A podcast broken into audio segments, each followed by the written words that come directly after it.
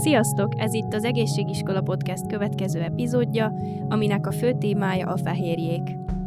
Ma újra Juhász Timivel fogunk beszélgetni, hogy mennyi a napi ajánlott fehérje mennyiségbevitel, hogy milyen kategóriákra oszthatók, és hogy mennyi fehérjét tud hasznosítani a testünk egy étkezésnél. Szia, Timi! Sziasztok! Akkor kezdeném is az első kérdéssel. Mik is azok a fehérjék, és miért olyan fontosak?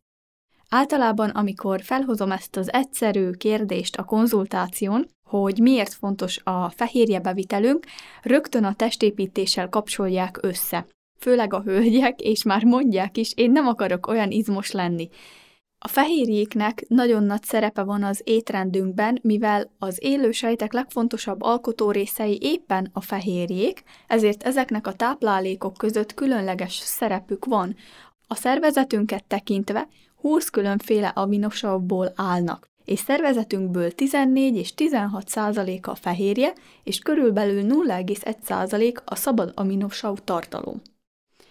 A fehérjék funkciója rendkívül fontos és változatos, többek között az izmok, kötőszövetek, az inak, a csontok és a haj, szőr szerkezeti elemei, például kreatin, kollagén, elasztin, a hormonok és az enzimek alkotó részei, szerepük van az immunrendszer felépítésében, valamint a különböző transport folyamatokban. Itt egyből meg is szeretnék állni, biztosan a hölgyek is egyből felfigyeltek erre a két szóra, hogy kreatin és kollagén. Tehát nagyon fontos tisztáznunk azt, hogy egy szuper dolog például, ha mi ki is egészítjük az étrendünkből a kollagént, vagy akár kreatinos sampont használunk, de hogyha letisztázunk magunkban ezt a kérdést, és fogjuk tudni, hogy ezek az értékek és ennek a minősége nagy részben meg van határozva avval, hogy mennyi a fehérje bevitelünk, és milyen minőségbe visszük be. Én válaszom erre egyből az szokott lenni, hogyha szebb bőrt, feszesebbet szeretnénk, vagy akár a hajunk minőségét is szeretnénk javítani, fontos, hogy odafigyeljünk a fehérje minőségére és mennyiségére minden egyes nap. Tehát biztosítják nekünk a folyadék és savbázis egyensúlyt, és fenntartják az érrendszer rugalmasságát. Említetted, hogy 20 féle aminosavból állnak a fehérjék. Ez mit akar? Tehát a 20 különböző aminosavból 9 eszenciális, azaz nélkülözhetetlen számunkra, hiszen a szervezetünk ezeket nem tudja előállítani, vagy csak olyan kis mértékben szintetizálódnak, amely nem elégíti ki az emberi szükségleteinket. A nem eszenciális aminosavakat szervezetünk képes előállítani, az élelmiszerekkel elfogyasztott fehérjéből származó aminosavak áttalakítása révén. Nagyon egyszerűen fontos, hogy kiegyensúlyozottan táplálkozzunk, hogy az összes fajtát be tudjuk vinni minden egyes nap, mivel hogy a testünknek ebből nincsenek raktárkészletei, minden egyes nap be kell őket vinnünk. Te hogy látod, a testépítők, sportolók körében elterjedtebb ez a téma? Általában, aki már komolyabb eredményt szeretne elérni, jobban beleássa magát úgymond ebbe a témakörbe, de például, ha nem csak a sportra gondolunk, akkor is jó, hogyha tisztában vagyunk azzal, hogy a fehérjék mennyire fontosak szervezetünk számára. A fehérjék nem csak az izomsejtek, izomrostok számára szükségesek, hanem számos más funkciót is betöltenek a szervezetben. Mindenhol olvashatsz arról, hogy a fehérjék a szervezet építőkövei, hiszen ez így is van ahogy egyből az első mondattal kezdtem. A fehérje tudni illik nem csak a testépítők számára, sportolók számára, hanem minden embernek szükséges tápanyag. Ráadásul már csecsemőkortól igen fontos feladatokat látnak el testünkben. És mik ezek a fontos feladatok? Szervezetünkben sokféle fehérje található, és mind más-más funkciót lát el. Így például hozzájárulnak az enzimek aktivitáshoz, mely elősegíti a testben a kémiai reakciókat, jeleznek a sejteknek, mit tegyenek és azt mikor tegyék, sőt, ellátják a szervek közötti szállító feladatot is. Lehetővé teszik továbbá, hogy a szervezet védekezni tudjon a sérülésekkel, fertőzésekkel szemben, valamint segítenek az enzimek, hormonok, immunsejtjeink előállításában, és a mozgás szilárd vázat biztosítanak. Ilyen a kollagén is. Hogyha belegondolunk, általában az emberek Első gondolata az, hogyha szeretnék izmot építeni, elmegyek, edzek egy jót, kízadom magamat, majd azt hiszem, hogy ezzel le is van tudva a napi fehérjeépítésem. Viszont itt, ami történik a testünkkel, az egyenlő azzal, hogy laikusan megtipáztuk azokat az izmokat, viszont nagyon-nagyon fontos, hogy mi az, amit betöltünk ezután a testünkbe. Itt jönnek képbe a fehérjék. Mivel mi edzés alatt meggyötörtük, megterheltük ezeket az izomsejteket, izomzatot, fontos utána a regeneráció, és miből tud újjáépülni? Csak nem a fehérjékből. Pontosan. És épp ezért is fontos, hogy edzés után egy órával mi az, amit betöltünk a szervezetünkbe, testünkbe. Van, aki úgy gondolja, ugyebár ott keletkezik ez a metabolikus ablak, úgy nevezett, mivel az edzés leteltével egyből elkezdődik az egy óra metabolizmus ablaka, ami azt jelenti, hogy a szervezetünk egyből képes még tovább mindenféle kalóriát elégetni. Sokan itt azt gondolják, hogy nyugodtan fogyaszthatnak bármiféle süteményt, csokikát, nem a legegészségesebb alternatívákat, tudatában annak, hogy így is úgy is elégeti a szervezetünk azt a kalóriát. Viszont nem mindegy, hogy milyen kalóriáról beszélünk, üres kalória, vagy telített kalória. A kalóriákról majd a cukrok témakörnél lesz bővebben szó. Én is kíváncsian várom, hogy milyenek azok az üres és telített kalóriák. Akkor csak egy szóval, vagy inkább egy mondattal megközelíteném, tehát hogyha az edzés után üres kalóriát vinnénk be, az nem fogja nekünk építeni az izomzatunkat, ezért fontos, hogy fehérjebevitellel pótoljuk és építsük ezt az izomtömeget. Ami még szintén nagyon-nagyon fontos, hogy a regenerációban nagy szerepet játszik. Ha jól tudom, a fehérjék is feloszthatók állati és növényi eredetűekre. Ki tudnád nekünk fejteni bővebben, hogy mi is a különbség közöttük? Természetesen beszélhetünk az állati és növényi eredetű fehérje forrásokról. Leghasznosabbak az állati eredetű fehérjék, ugyanis mind a kilenc fontos aminosavat tartalmazzák, amit a szervezet nem tud előállítani. A tojás fehérje és az anyatej a legértékesebb fehérje források közé tartozik, mivel az összes eszenciális létfontosságú aminosavat tartalmazza. A táplálkozástudomány éppen eme kiemelkedő tulajdonsága miatt a tojást a húsok közé sorolja. A növényi eredetű fehérjék nem tartalmaznak csupán 8 fontos aminosavat, kivéve a szójából kivont fehérje. Ezért mondják azt, hogy az állati eredetű fehérjék a jobb minőségű fehérjék. A vegetáriánusoknak kimondottan nagyobb hangsúlyt kell fektetniük a fehérje bevitelük biztosítására. Említetted, hogy kivéve a szója fehérje. Szóval, ha jól értem, a szója valójában tartalmazza mind a kilenc aminosavat, mint az állati eredetű, igaz? Igen, pontosan így gondoltam. És az egészséges herba reggelink milyen fehérjét tartalmaz? Tehát az egészséges Herbalife reggelinkben minőséges szójafehérje van, itt meg is állnék egy pillanatra, mivel általában az emberek a szója hallatára egyből csak negatívumokat kezdnek összerakni a fejükben, mivel itt olvastak, ott olvastak különféle cikkeket a szója minőségtelenségéről, mivel hogy már sajnos néhol helyen modifikálják, ami azt jelenti, hogy nem az eredeti szója kivonatot kapjuk meg, viszont a cég nagyon nagy hangsúlyt fektet arra, mivel hogy főleg növényi eredetű fehérjéket tartalmaznak a koktéljaink, tehát az egészséges sékek, reggelink, tehát a Herbalife egészséges reggelink 18 g minőséges szójafehérjét tartalmaz, amit ha még kiegészítünk a fehérje kiegészítőnkkel, plusz 6 g-ot kapunk, ezáltal egyből reggel tudunk helyettesíteni 24 g fehérjét. Ha már említetted a gramokat, mennyi a napi ajánlott mennyiség, amit be kéne vinni a szervezetünkbe? Például, ha én vagyok 60 kiló, mennyi fehérjére lenne szükségem egy nap? Az egészségügyi világszervezet, tehát a WHO ajánlása szerint a javasolt napi fehérjebevitel egészséges felnőttek számára vegyes, kiegyensúlyozott táplálkozás esetén 0,8 g per testtömeg kilogramm, ami azt jelenti a te esetedben, hogy ha 60-szor beszorozzuk a 0,8-at, kapunk 48 g fehérjét, de én ezt általában úgy szoktam mondani, hogy az azon személyeknek van ajánlva, akik kiegyensúlyozott étrendet visznek, stressz hatások nélkül.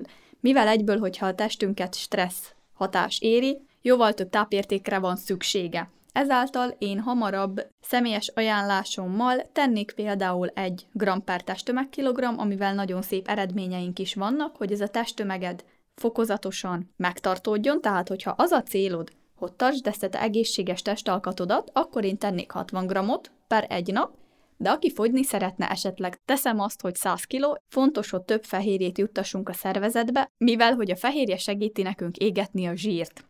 Majd ezt is kifejtjük bővebben. Mivel gondolom, hogy ez is egy érdekes információ, legalábbis az én számomra ez volt a leges legelején, mikor még ezzel elkezdtem foglalkozni, hogy valójában hogyan is égetheti a fehérje a zsírt. Sokan nem engednek az állati eredetű fehérjékből. Erről mi a véleményed?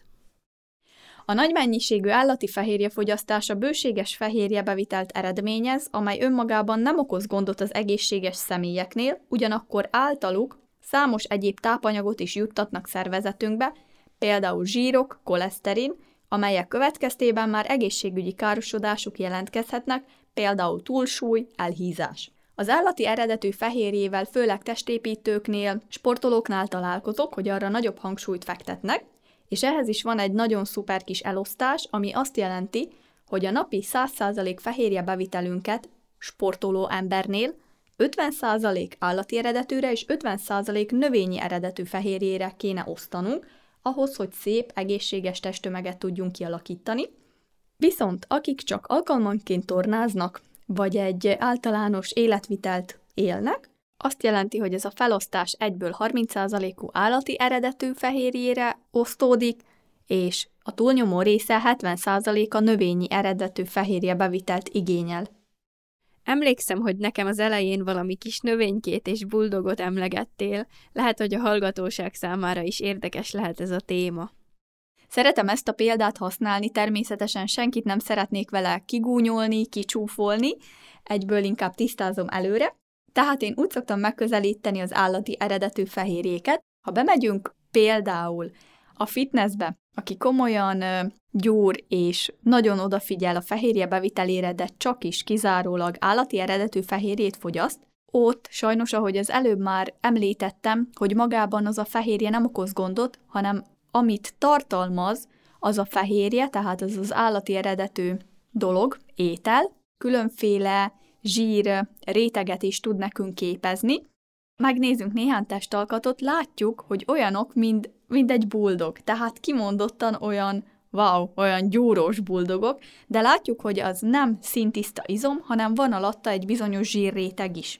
Viszont aki megfelelően osztja szét a fehérje bevitelünk forrásait, tehát 50-50, ahogy említettem, szép kecsesek lesznek mind a növényke. A fehérjéket elraktározza a szervezetünk? Szervezetünkben nincsenek fehérje raktárak, ezért az izomzat megtartása érdekében naponta többször kell fehérjedús ételeket fogyasztanod. Még pontosabban többször kisebb mennyiséget, hogy a bevitt fehérje teljesen hasznosulni tudjon. Szervezeted alapvetően a raktározásra van berendezkedve, ezzel mintegy felkészül arra az esetre, ha esetleg nem kapna táplálékot. Ez azért szükséges, mert tested minden egyes sejtje dolgozik, szinte egész nap, vagyis folyamatos energiaellátásra van szükségük. Détázok számára ez igen fontos információ, mivel ezért van az, hogy fogyni nem evéssel nem lehet, csak a többszöri étkezéssel. Ha folyamatosan biztosított szervezetet számára a tápanyagot, a test nem szenved hiányt semmiben, nem történik fennakadás a feladatok ellátásában. Viszont itt fontos megemlíteni azt is, hogy ha a testünk elkezd raktározni, akkor, ahogy említettem, nem fehérjét raktároz, hanem ezt fokozatosan átalakítja zsírrá, és szépen zsírocskák tapadnak ránk. Például, ha tudom, hogy reggelire beviszek 24 grammot az egészségességkel és a fehérje kiegészítővel, és elfeledkezek egész nap a maradék 36 g-ról, amit ugye úgy kaptunk meg, hogy a napi ajánlott bevitel a 60 g, mínusz 24, akkor pótolhatom egyszerre egy étkezésnél? A fehérjéknél fontos tudni azt, ha egyszerre nagyobb mennyiséget fogyasztasz, azzal többletet viszel be, és mivel a fehérjét nem raktározzál a szervezet, ezért ami éppen akkor hasznosulni tud, az beépül, és a felesleg távozni fog.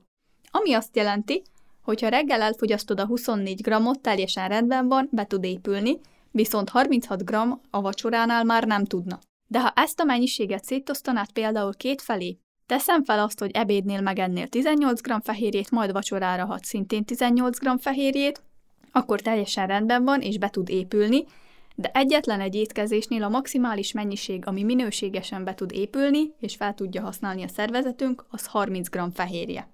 Tehát, ahogy említetted, a kérdésre a válaszom 36 g az már túl sok lenne, de hogyha széttosztod, 30 g a maximális. A maradék hatot viszont széttosztanám egy másik étkezésre, de a legoptimálisabb az egészben az lenne, hogyha ezt a 60 g-ot fokozatos étkezésekre szét tudnád egy bizonyos nap alatt osztani. Tehát például nem kétszeri étkezésnél vinnéd be, hogy 30-30, hanem ahogy említetted, reggelinél 24 g, tudom, hogy a vacsorád is ugye 24 g minőséges fehérjét tartalmaz, tehát a maradékot szépen például ebédnél, 10 órainál, uzsonnánál elfogyasztod, és még ehhez szeretnék egy mondatot hozzátenni, hogy nagyon fontos és szükséges a szervezetnek az, ha napi ötször étkezünk, tehát, hogyha megfelelően napi ötszöri étkezésbe osztjuk szét, nem kezd raktározni a szervezetünk. Mit sorolhatunk az állati fehérjékhez például, és mit a növényi fehérjékhez? Az állati eredetűhez azt szoktam mondani, hogy nyugodtan, hogyha kinyitjuk általában otthon a hűtőszekrényünket, belenézünk, és egyből tel is tele van állati eredetű fehérjével, ami azt jelenti táj, vaj, tojás, túró, húsi, mind-mind az állati eredetűhez tartozik, és a növényihez pedig sorolhatjuk például fehérbab, lencse, borsó, hüvelyesek, földi mogyoró, tökmag, mandula, spenót, brokkoli, spárga, gabonafélék és a szója, amit említettünk már ugye, hogy az egyik legértékesebb. Ha ilyen egyszerű ezeket bevinni, akkor előfordulhat, hogy valakinek nem elegendő a napi fehérje bevitele? Egyszerű összerakni a napi mennyiséget, viszont a fehérjék bevitele gyakran nem elegendő az embereknél. A fehérje hiány jellemzően a szükségletekhez képest kevesebb kalória bevitellel is jár, ezért a tünetek átfedhetik egymást. Fehérje hiány esetén lecsökken a sejtek tömege, a folyadékok a sejtek közötti térbe kerülnek, ödéma jelentkezik a lábon és az arcon. Emellett zavart szenvedhet a vérképzés, a hormontermelés, csökken az immunrendszer védekező képessége és a fizikai teljesítő képesség, romlik az emésztés és a felszívódás, továbbá súlyosbítva a megbetegedést. Tehát elfogadtok ma tőlem egy tanácsot, nyugodtan méreckedjetek le, mennyi a testsúlyotok, és állítsátok össze, vagy egyedül, ha megy, vagy forduljatok szakember segítségéhez, hogy ez a napi fehérje beviteletek ott legyen a toppon, úgy, ahogyan kell, hogy szépek, kecsesek és karcsúak, nem utolsó sorban egészséges, egyedek legyünk. Úgy gondolom, ma is sok hasznos információval gazdagodtunk. Köszönöm, Timi, hogy itt voltál, várlak legközelebb is. Következő epizódban a rejtett cukrokról tudhattok meg több információt. Várunk titeket legközelebb is. Sziasztok!